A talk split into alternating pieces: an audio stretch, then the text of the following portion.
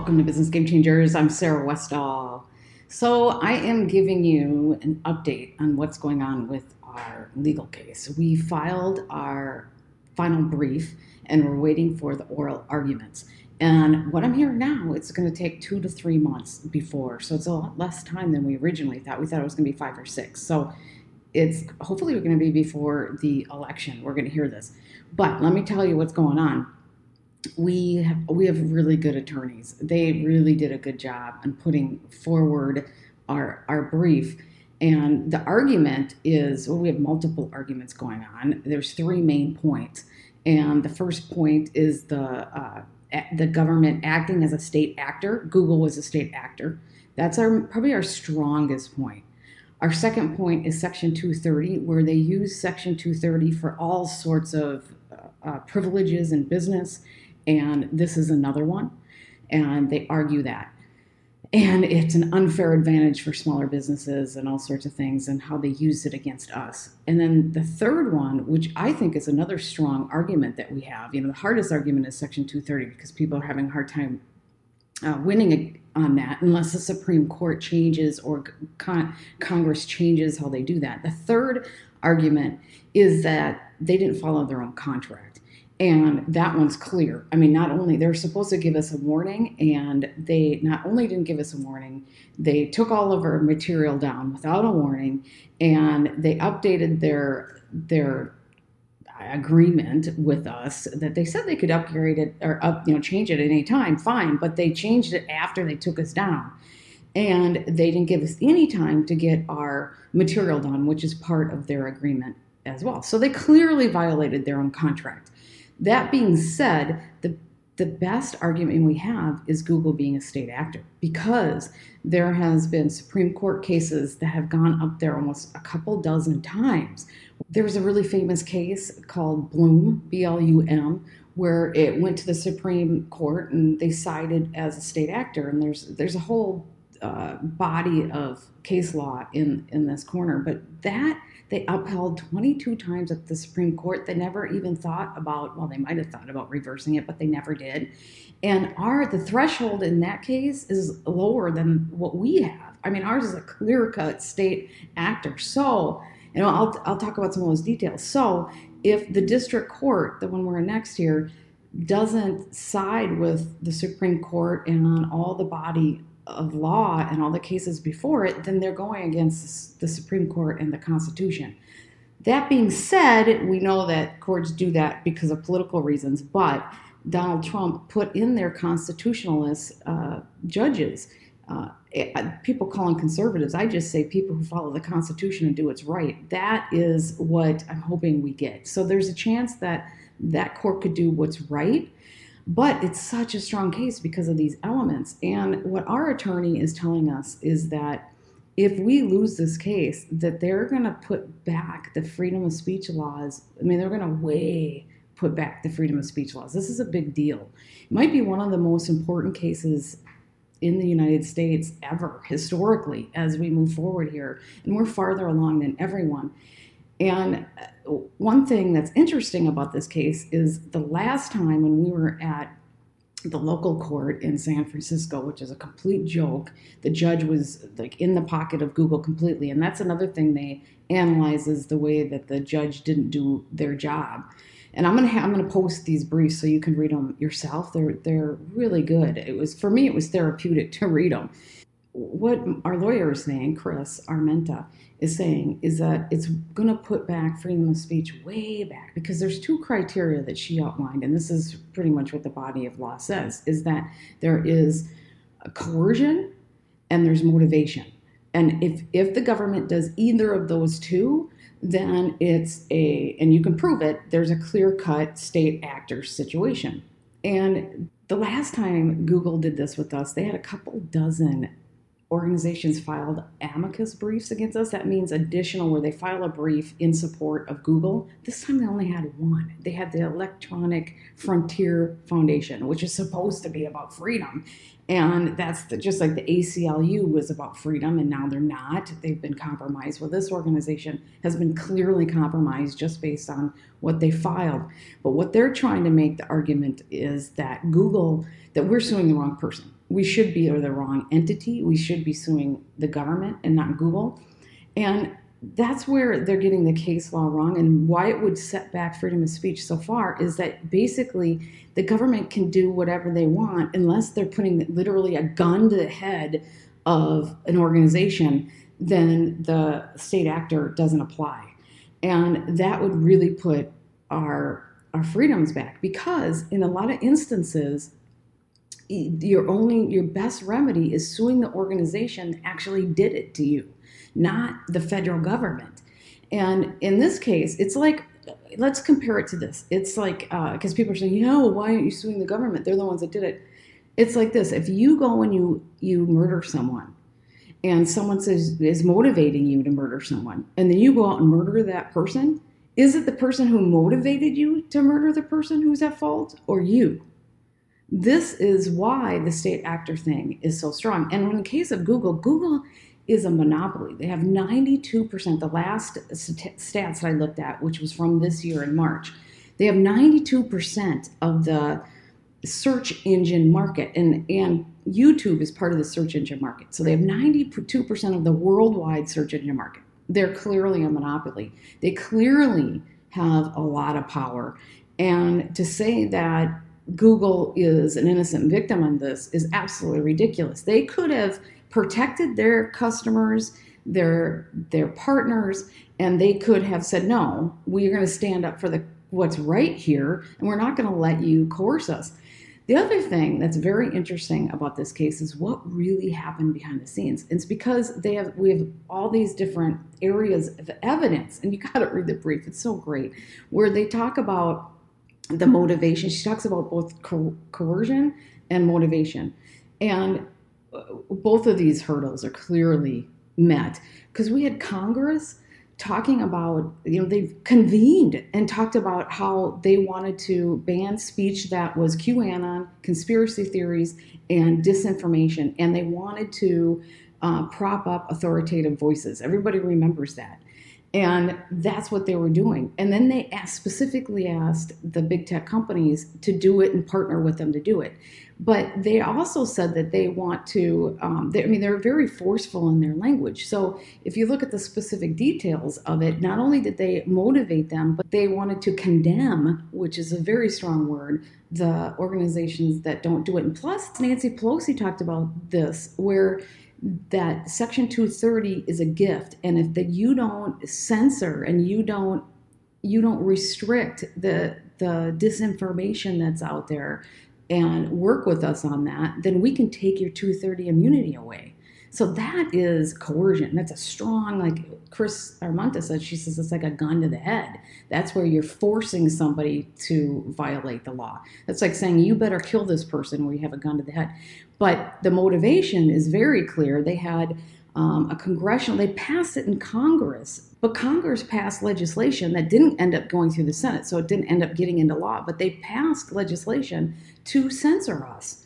And they're trying to claim that it's not censorship because they didn't specifically state who of us it was. And our argument is like it's like going into a bar and saying, I want you to ban all Catholics. And you can't come back and say, well, you didn't specify who all the Catholics were, so we didn't discriminate. And, and that's where eh, that's where she was you know our argument is when you discriminate against whole groups that's even worse my argument on all this, and I've been talking to the attorney a lot, is I'm not, I was never a QAnon follower, and that I was more about the medical information. I had a lot of doctors before my site got taken down, my channel, I had all these medical doctors on. I had 10 different doctor videos taken down off first, a couple months before my channel was taken down. So they clearly didn't want that kind of medical information out there. And I was, I was trying to say, this isn't for me. I'm not just about QAnon or at all about QAnon. But what I people come back at me for is that, yeah, but you you represent the conspiracy theories that QAnon represented. And so that is broader. So they weren't just going after QAnon. They were going after anybody that represents this these type of ideas they want to take down. And that's much broader as well and very dangerous. We can be completely wrong on everything and they would be violating our freedom of speech. Because I mean that's the whole point is that you can be wrong, but you still be able should be able to speak, and that's what our Constitution is about. I happen to think I was right on a lot of this stuff, and the, the very scary part is, and this is why it's it's so scary, is that them taking down this medical information that they took down that cost hundreds of thousands of lives, if not millions worldwide.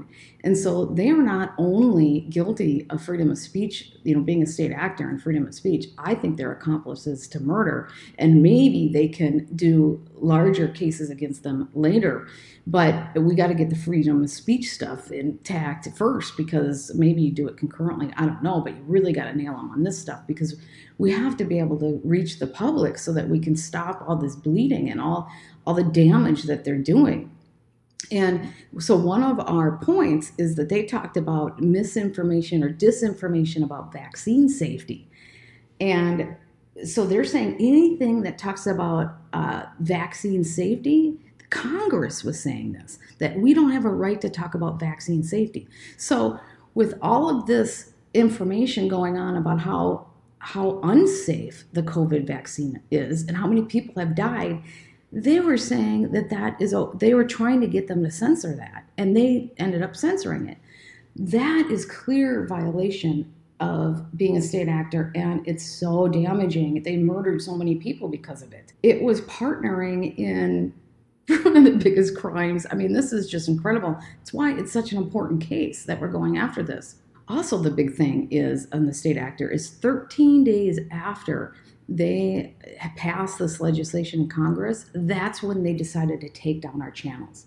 So it's clearly a they did this and then Google followed up by taking us down. It was clearly a reaction to that. So if that's not coercion or motivation, I don't know what else is. Plus the before that, or at around the same time, actually, it was after the legislation passed, they brought all the tech CEOs to talk about censorship and to talk about curbing all the disinformation. And they talked in front of Congress, and you know they did the whole Senate panels and all that stuff, and they just lectured them, and people saw that. That too is coercion, and so this is what our our, our case is so strong, and this is why their Ministry of Truth panel is unconstitutional and why our case can help fight that as well. They just simply cannot do these things. It's not part of our Constitution. So unless you're they're going to throw away our Constitution and our country, which you know maybe that's what they're going to try to do. They're going to try to not follow what the rules of our country and just be a complete banana republic. And the only rules that are followed are the ones of the tyrants who have the most money and the most power. I mean, that's what makes us a civilized society is that you're not just following the ones with the most money, power, and the tyrants who can force you to do something, which is what they're trying to do now. You follow things by rules and by rules of law so that anyone in society can function and be treated fairly. It doesn't matter how much power and money you have. You can go, David can go up against Goliath and you can still win because it's about the rule of law, not about who has the most power and the most money. And that's another reason why this case is so important. The other thing they pointed out is that all of us put together had more subscribers and views than the New York Times, CNN, NBC, ABC, any of the big networks. And so that's another reason why they were trying to go after us so hard and of course, it affected the election, but that's not even the biggest problem. I think the biggest problem, although that is a big problem that, they, that there, we have a coup going on, but the biggest problem is there's the crimes against humanity that they got, they took over our country. They won't let anybody talk about the election. They won't let anybody talk about danger of vaccines. They won't let anybody talk about anything that's uh, fair with January 6th I mean, it's just on and on and on. They're trying to to crush us. And so that's why this is so important. Of course, our Second Amendment is equally as important because if they take that, we're really hosed. But the First Amendment, the Second Amendment is to make sure we can keep our First Amendment. But our First Amendment is so important. That's why it's the First Amendment.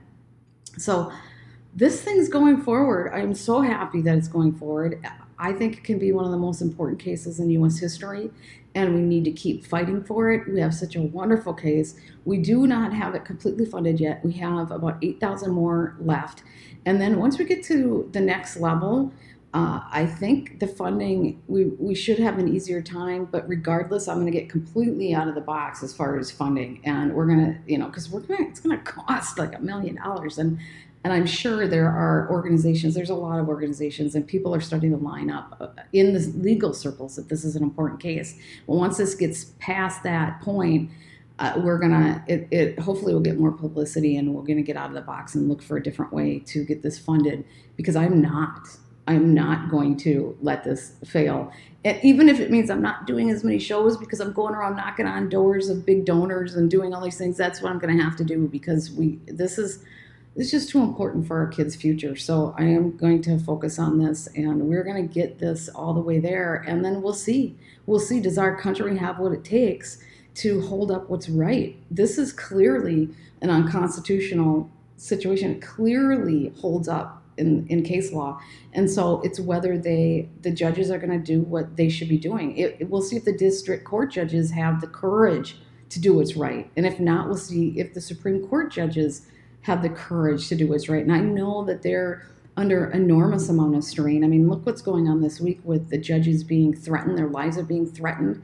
I mean, they're comparing it to January 6th and you know where no one died except one of the protesters they're claiming five officers died but or five people died and it's all bunk it wasn't it, they didn't die because of the protest and now but yet our supreme court justices are being threatened and their lives are in danger and that's not a big deal i mean come on it's our whole way we function as a country so this is a big deal. I wanted to give you an update. I'm going to put these briefs up on the GiveSendGo site, so hopefully you'll go there and be able to read the briefs. I'm also, hopefully, I'll get an article done. I, have been saying I'm going to get an article done, so I, I'll be getting an article done. I can summarize some of this that I put here. And uh, well, I also have this show, so maybe I don't need to do an article. We'll see. I, a lot of people like to read and don't like to watch videos, and then there's a lot of people like to watch videos and don't like to read or watch, listen to audio, whatever. And so there's different strokes for different folks. So I'm trying to get this important information out to everybody. So anyways, I'll have it on GiveSendGo. If you haven't donated yet, please consider donating. I know it's tight out there. I really understand that. And so I hope you um, give if you can. If you can't, we completely understand it. Please just share this where you can so people know what's really going on with this case. And I also want to remind you to go to my website and sign up for my newsletter. That's where you'll get updates on everything that's going on. And uh, also support my affiliates. That's how I keep my show going and everything going. So thank you so much. And I hope you just have an amazing summer. I hope you take the time with your family and your friends and, and with your pets, my dogs. I love my dogs. And hey, I'm going to show you a picture of my new little kitties that I got. They're not mine, my, my parents' kitties. I got them two coon cat kitties. So I'm going to put a picture up right now of their two little kitties. They're so awesome. And um, they're having, there you could tell they're so happy because they lost their other cats. They were getting older, but they lost them. And one had cancer, and then another one. There's, it just, it was really sad. And they were so sad and they got these new kitties. They're beaming. They're so happy, and the kitties really took to them right away. It's just so fun. So I'll be putting that up. So that's why you want to love what you have, love your kids, your family, and just take the time to appreciate what you have. Okay, until next time, thank you so much, and thank you for supporting the show.